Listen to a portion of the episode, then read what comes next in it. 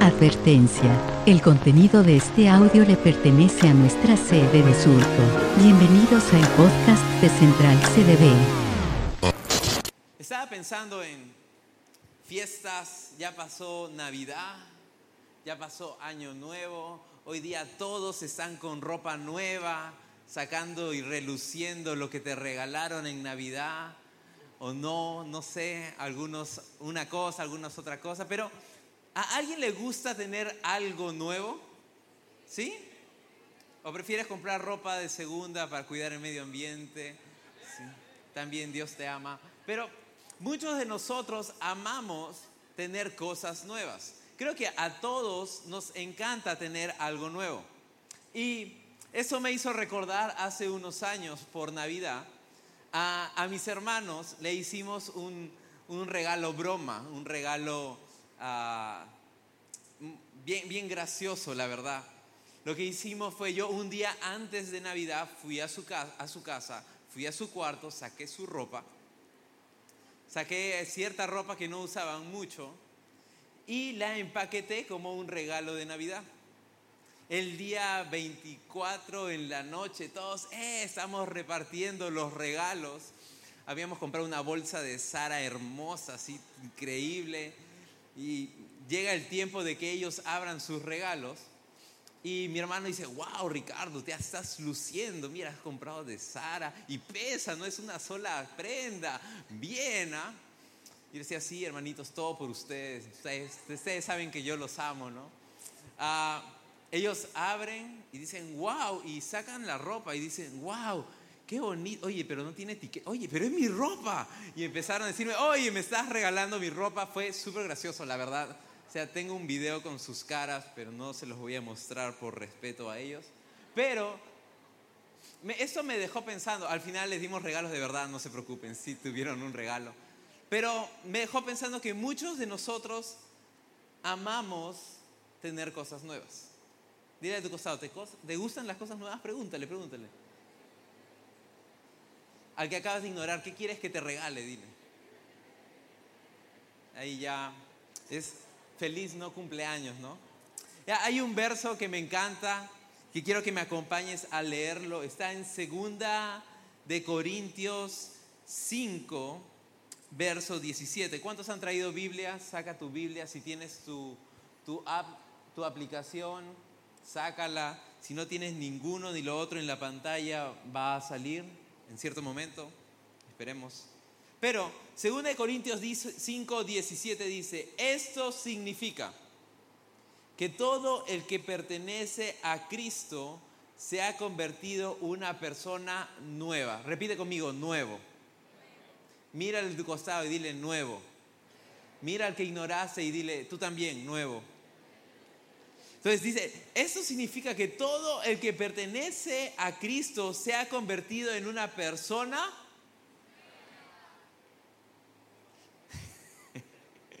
La vida antigua ha pasado, una nueva vida ha empezado. ¿Qué tal si oramos? Señor, gracias por este tiempo. Espíritu Santo, toma el control, que sea tu palabra revelándose, que seas tú hablándonos en esta noche. Señor, gracias por cada joven que está aquí. Gracias por cada persona que está en este lugar. Señor, toma tú el control de mis palabras y háblalo lo que necesitamos escuchar. En tu nombre, Señor Jesús. Amén. Segunda de Corintios 5, 17 nos dice dos veces que hay algo nuevo. Que eres una nueva creación que eres nuevo. Ahora, ¿tú crees eso? ¿O no? Hola.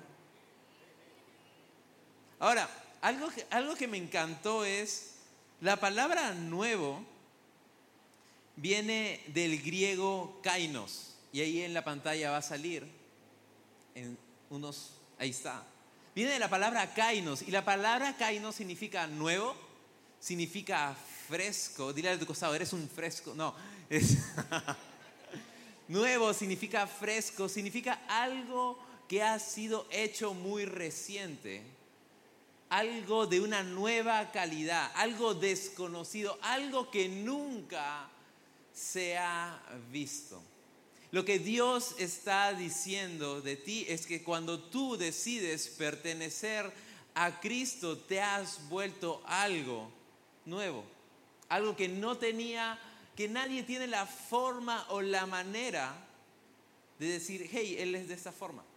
Él está diciendo, tú eres nuevo, tú eres alguien nuevo, eres una nueva creación, tú eres algo que nadie nunca ha escuchado. Lo que la gente decía de ti ya no es verdad. Lo que la gente piensa o cree de ti no es verdad, porque lo que la palabra de Dios está diciendo es que si tú perteneces a Cristo Jesús, eres alguien nuevo.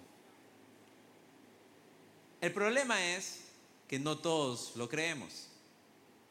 El problema es que no todos confiamos en lo que Dios está diciendo acerca de nosotros. Algo que me, que me fascina es ver películas o historias medievales. A, alguien le gusta eso, es, es, algo es algo súper bonito y tú puedes ver cómo los, los reyes se, se visten con, una, con, con un traje bien, bien imponente, bien chévere. Y algo que me di cuenta es cuando un rey hace un decreto, cuando un rey hace ah, una afirmación, lo que hace es manda a ciertos ah, ayudantes, por llamarlo así, que van con trompeta diciendo, el rey ha decretado, el rey ha dicho tal o cual cosa. Y dice que el decreto se cumple y el decreto es real y totalmente, o sea, no hay nada que pueda hacerle en contra a ese decreto, al menos que exista otro decreto, porque es la palabra del rey siendo hablada. Ahora, lo interesante es el rey de reyes, el señor de señores, ha dicho que tú eres nuevo que, no, que como te conocían antes, no importa, que hay algo nuevo por ti, porque si perteneces a Cristo, eres nuevo. Pero la pregunta es, ¿qué estás creyendo? ¿Lo crees? ¿Lo cree? Si lo crees, ¿lo vives? ¿Eres nuevo? ¿O de vez en cuando te viene ese deseo de chismear un poquito? o porque tienes tu Finsta de vez en cuando, no subes algunas cosillas ahí, o tu cuenta en Instagram tiene, sigues a ciertas cuentas que no deberías de seguir. Tú eres nuevo y Dios ha hecho algo nuevo contigo. Lo único malo es que muchas veces tomamos nuestra vida, tomamos las situaciones, tomamos como yala a la persona que está al costado o a nosotros mismos. ¿Alguna vez has tomado como yala al que tienes al costado? La Biblia dice que tú y yo somos la obra maestra de Dios. La obra maestra de Dios es la obra más grande, la mejor obra que Dios ha hecho. Y dice que tú eres esa obra maestra. Tal vez será que no tomas a la persona del costado como la obra maestra de Dios. Si no lo tomas como, ah, ya, es Toto, no es Toto, sí, bueno. No, es Alonso, no, es Jordan, no. No, es Frank, no, acaba de llegar de la playa, no, no. A veces tomamos como Yala muchas cosas.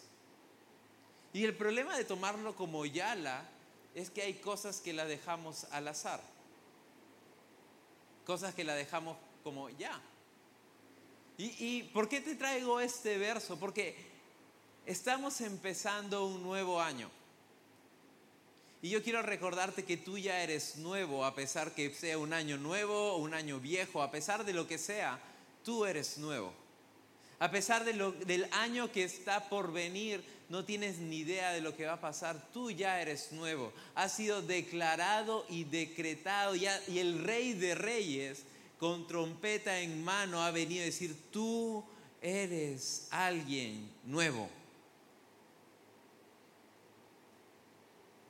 Pero no lo creemos. Pero no lo creemos. Y más creemos lo que nuestra sociedad nos dice. No, tú eres, tú no eres nuevo, tú eres misio. No, tú no eres nuevo, tú eres gordo. No, tú no eres nuevo. Eres esto, eres lo otro, eres lo otro. Y al final la sociedad va dictando quiénes somos, cuando esa no es la realidad.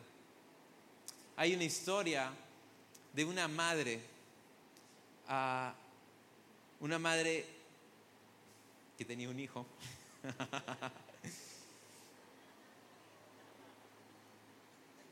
Sí, tenía un hijo, si no, no era mamá, ¿no? Pero dice, un día este niño viene donde su mami, acaba de salir del colegio, viene donde su mami, su mami está feliz porque ya llegó el, el bebé, el niño, y el niño le entrega una nota a su mamá súper cerrada, ah, parchada por todos lados, como para que nadie la vea y nadie la abra. Y le dice, mami, del colegio me mandan esta nota, me dicen que solo tú puedes abrirla.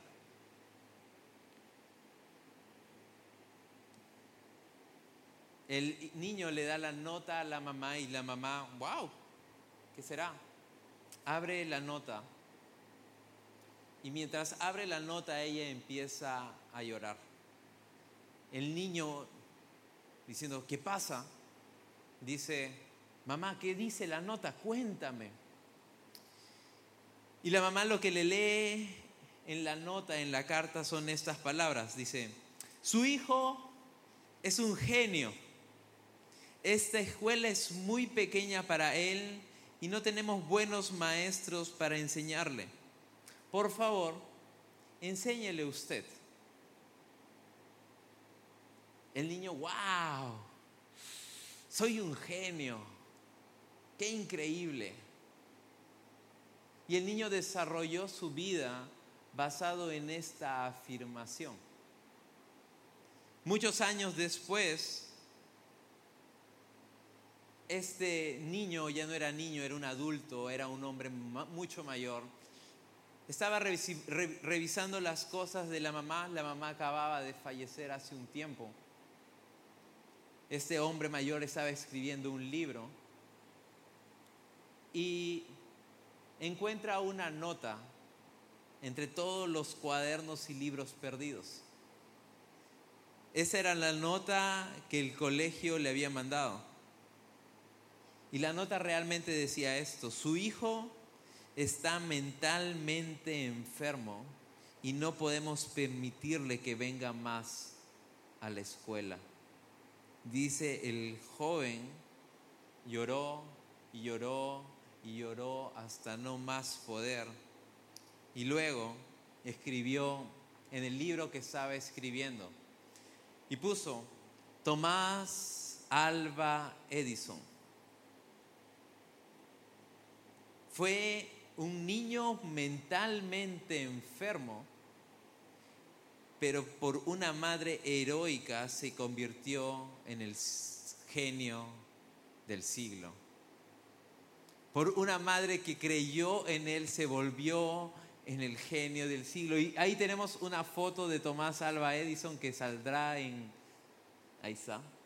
Tomás Alba Edison, para los que no saben, ah, hizo aproximadamente entre mil a un poquito más de inventos. Uno de los más conocidos es este, la lámpara incandescente, de donde luego sale el foco. Además hizo el telégrafo. Y la verdad es esta. Nadie creía en él. Sus profesores no creían en él. Sus profesores dice que durante su colegio le decían que él era estiércol. Porque mentalmente no razonaba de la misma manera que los demás. Pero ¿sabes qué es lo que me encanta? Hubo una persona, fue su madre, que pensó distinto de que él.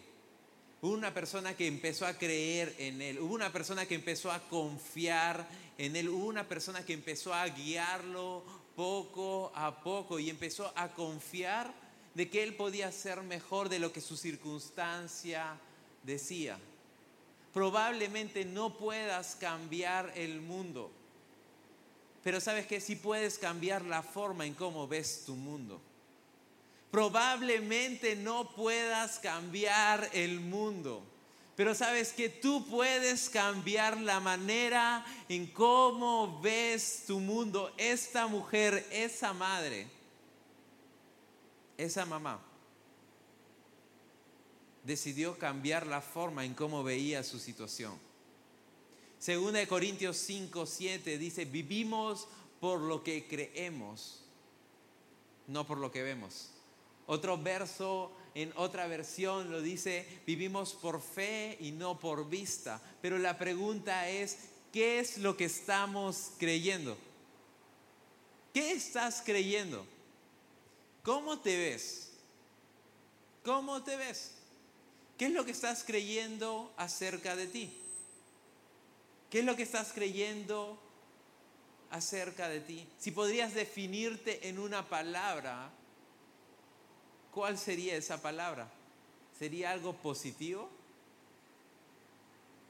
¿O sería algo negativo?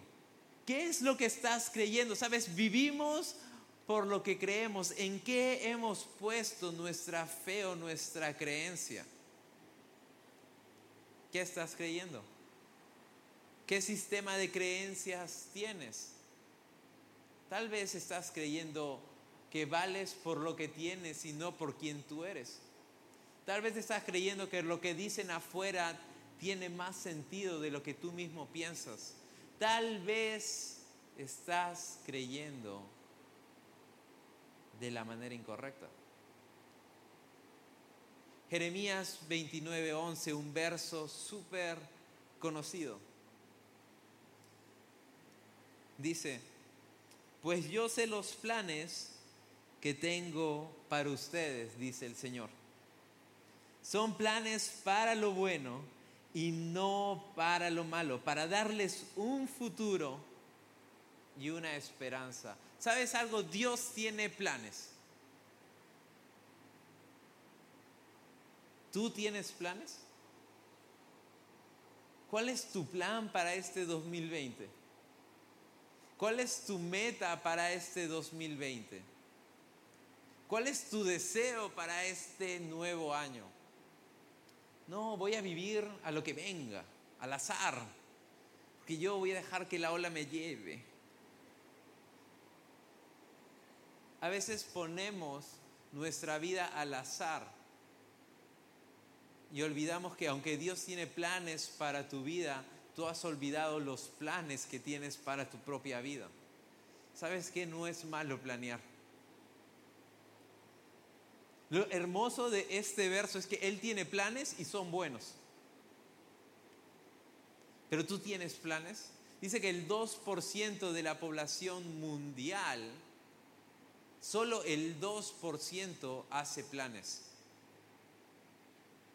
¿Cuál es tu meta de este año? ¿Qué te has decidido hacer? Estamos solo a cuatro días de haber empezado el 2020. Cuatro días. ¿Ya soñaste en este año? ¿Ya soñaste qué vas a hacer este año? ¿Ya tienes tus planes, tus metas? ¿Ya sabes a qué es lo que quieres llegar? ¿Sabías que si no tienes un sueño o una visión no vas a poder ir a ningún lugar? Es como caminar en círculos, porque no tienes ni idea hacia dónde vas, necesitas claridad. Necesitas claridad. Visión, sueños, meta te dan claridad. Cuando tienes claridad sabes diversificar tu propia energía. Es decir, que la energía que tienes para hacer las cosas tiene un lugar hacia donde va. Entonces empiezas a saber por qué es que haces las cosas. Pero si es que empiezas a olvidarte, uno, que Dios tiene buenos planes, que Dios tiene un buen futuro, que tú eres alguien nuevo. si empiezas a olvidarte de todo esto, probablemente le temas a hacer planes. Probablemente tengas miedo de hacer planes.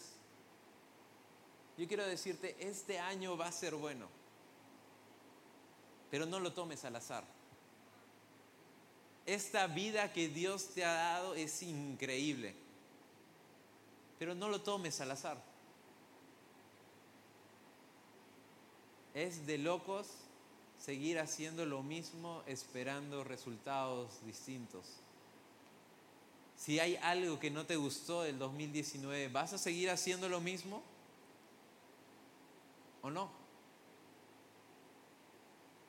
Tú ya eres nuevo. Y como eres nuevo, eres una nueva creación, Dios te está llamando a algo nuevo. No se trata de vivir por vivir, se trata de disfrutar sabiendo que sus planes son buenos, son agradables, son lo mejor de lo mejor para tu vida ¿Lo puedes creer? Quiero terminar con un verso.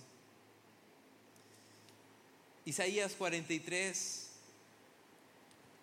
verso 18, dice, pero olvida todo esto. ¿Qué era el todo esto?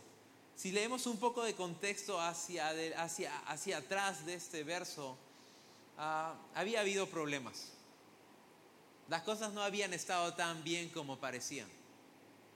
Y es Dios diciendo, hey, pero olvida todo esto que ha pasado. Olvida todos esos problemas que pasaron el año pasado. Olvida todas esas situaciones que viviste y no te gustaron. Pero olvida todo eso. Porque no es nada, dile de tu costado, nada al otro y le no es nada comparado.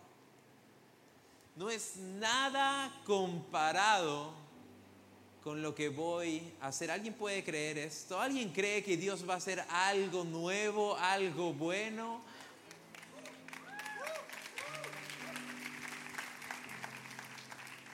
Dice, pues estoy a punto de hacer algo nuevo. ¿Te acuerdas que era nuevo? Era algo que nunca se había escuchado.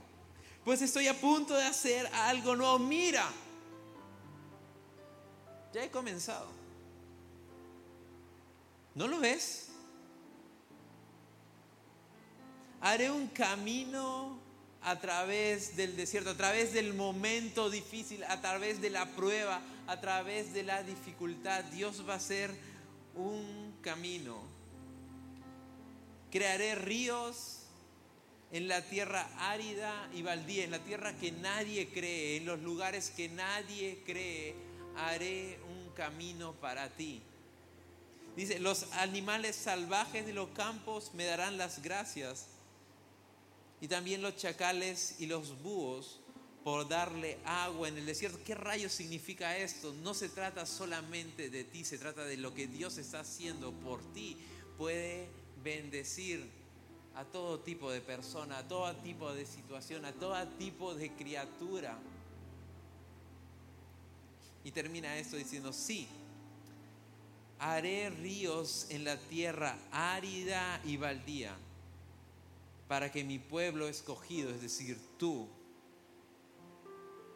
puedas refrescarse, para que tú puedas caminar fresco. ¿Te acuerdas qué significaba nuevo? Fresco. Dios quiere que siempre te mantengas nuevo, que siempre te mantengas fresco, que siempre puedas entender quién eres.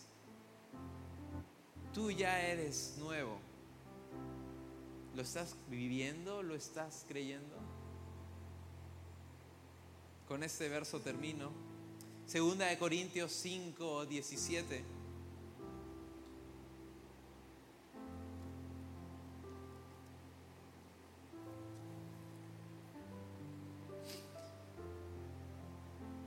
Esto significa que todo el que pertenece a Cristo se ha convertido en una persona nueva. El problema es que no vivimos como personas nuevas, porque nos ponemos ropas viejas. Por eso he traído mi, mi ropero, mi perchero. Muchas veces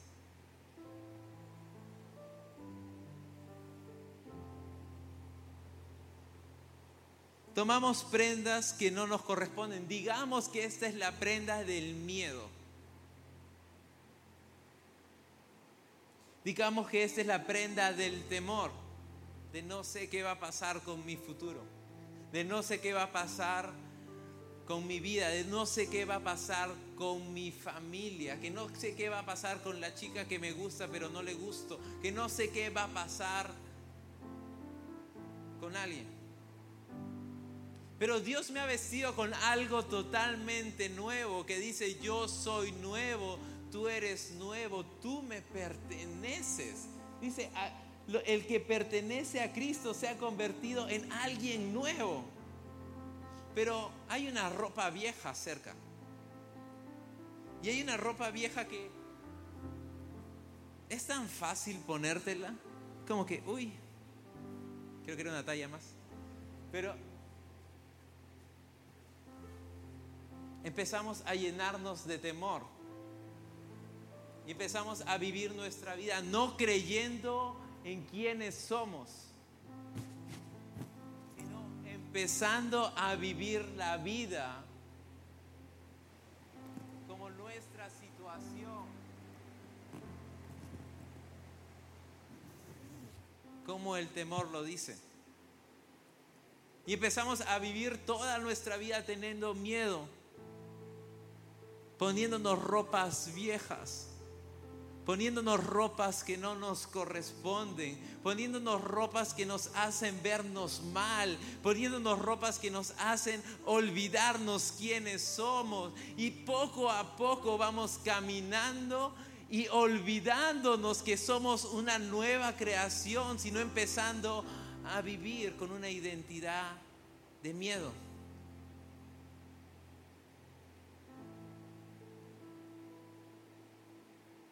Y algo viene y quiere robar tu identidad y algo viene y quiere robar quién eres y empiezas tú a decidir creer, no, es que yo soy esto, es que yo siempre fui así, yo siempre tuve miedo a la oscuridad, yo siempre tuve miedo de mi futuro, yo no quería vivir, no, no, pero en medio del miedo, tal vez viene algo más no solo tengo miedo,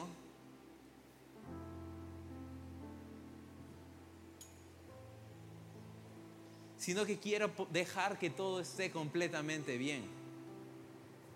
Es que tengo miedo, sí, en secreto, pero empiezo a ponerme otra ropa que no me corresponde.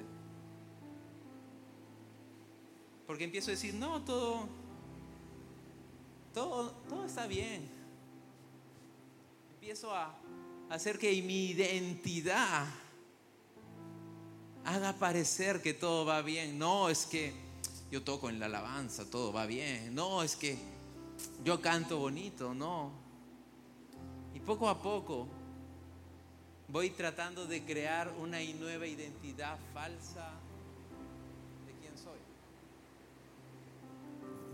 empiezo a avergonzarme de lo que era, empiezo a avergonzarme de la nueva creación a la cual Dios había dicho que yo tenía. Y ahora tengo miedo y ahora digo que soy otra persona. Y empiezo a caminar, no, yo soy bacán, yo soy alguien nuevo. Porque hay una nueva creación, ¿no? Mira. Pero soy lleno de miedo por dentro, lleno de ciertas cosas. Mi identidad sigue acá. Pero puedo ponerme más cosas.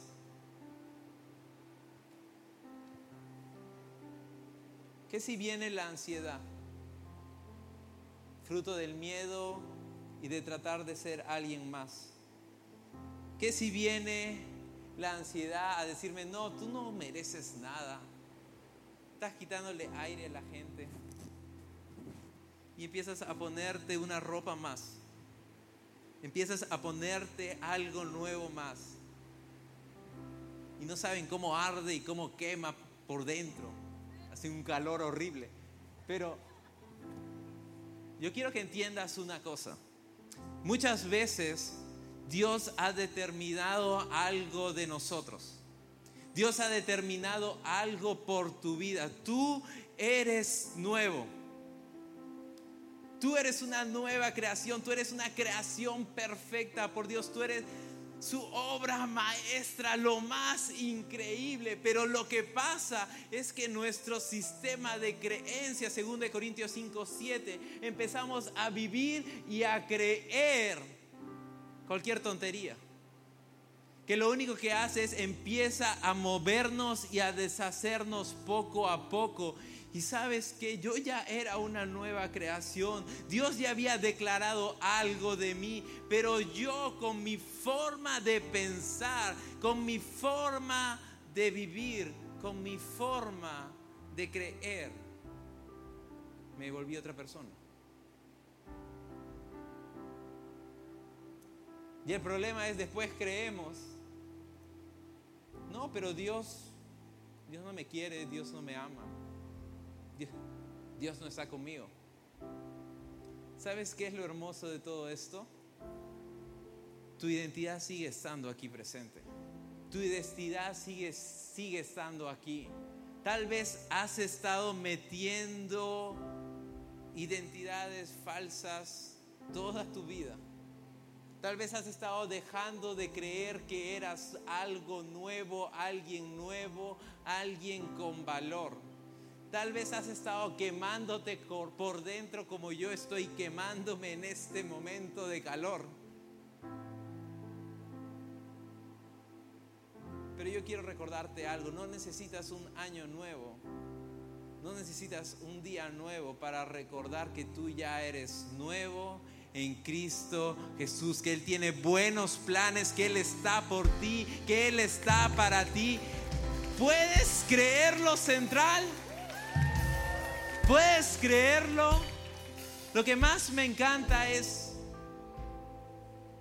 la ropa cae. La ropa puede salirse, la identidad falsa cuando empiezas nuevamente a confiar, a creer en aquel quien cree en ti, eh, porque empiezas a confiar y a creer y a alabar a aquel que realmente confía en ti. Si tú puedes confiar en Dios, si tú puedes rendirlo todo a Él, venga lo que venga, cosas que te hayas puesto o no no te van a alejar de Él. Romanos 8 dice, absolutamente no hay nada que pueda alejarte de su amor. Pecado que haya no puede alejarte de su amor. Su amor por ti es hoy, es mañana, es pasado, es traspasado. Así hagas lo peor, su amor por ti está por ti. Así alguien te deje, Dios te ama pero puedes confiar y puedes entregarlo todo a Él. Ya eres una nueva creación. Él tiene buenos planes para ti. ¿Qué vas a creer? Él ya ha hecho un camino, ha hecho un camino en medio del desierto, en medio de lo difícil. Él tiene un buen plan para tu vida pero puedes empezar a soltar todo aquello que estaba marcando tu identidad, que estaba marcando quién eras, y puedes empezar a vivir como alguien nuevo. Amén. ¿Qué tal si cerramos nuestros ojos por un momento? Señor, gracias por este tiempo. Gracias porque tú nos has hablado, porque tú estás con nosotros, Señor. Señor, gracias porque tú tienes el control de absolutamente todo. Papá, yo te pido que, que puedas hacernos recordar y comprender que somos nuevos en ti, que somos tu hechura, que somos tu obra maestra, que somos amados por ti, Señor.